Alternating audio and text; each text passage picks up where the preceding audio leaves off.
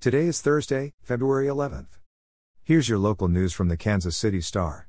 The Kansas City area will see more snow today as up to an inch is expected, and limited outdoor activity is recommended. The high temperature is expected to be 15 degrees with the overnight low falling into the low single digits.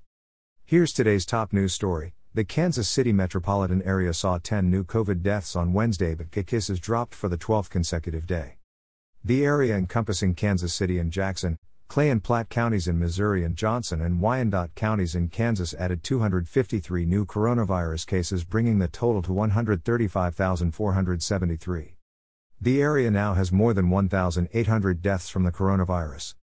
However, the seven day average for new cases fell to 283. A week ago, the average was 427 new cases, and two weeks ago, it was 559, according to data maintained by the Kansas City Star. In government news, former students of Missouri's unlicensed boarding schools pleaded with legislators during an emotional two hour hearing. Wednesday's hearing before the House Children and Families Committee comes as the Star has been investigating faith based reform schools, which are exempt from state oversight. A 1982 law allows religious organizations to claim an exemption from Missouri's licensing requirement, making it just one of two states in the country to allow that. Missouri is considering a new measure that would change that and allow the state to have oversight of unlicensed reform schools. While many former students and a parent testified in favor of the new law, there was no one who spoke in opposition. In crime news, a 53 year old man was charged Tuesday with second degree murder after a January shooting left a man dead in Kansas City. Curtis Harris was also charged with armed criminal action. The victim, Charles Blakey, was found dead inside a car that crashed into a home near East 29th Street and Indiana Avenue, according to the KCPD. The 38 year old victim suffered gunshot wounds to the face. The suspect told police that he and the victim bought marijuana then struggled over a gun in the car.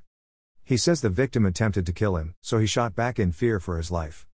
And finally, this morning, in sports news, the Kansas Jayhawks and Iowa State Cyclones men's basketball teams will play two games against each other in three days as COVID wreaks havoc on the conference schedule.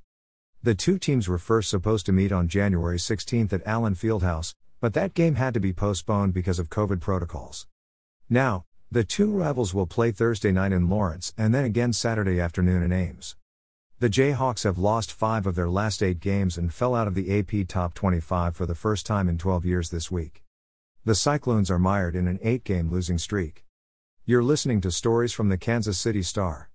Find us at kansascity.com to read more about these stories and others.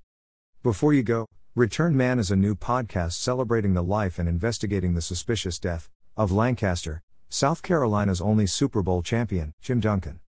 From the Rock Hill Herald, find Return Man at heraldonline.com/returnman on the iHeartRadio app or wherever you get your podcasts.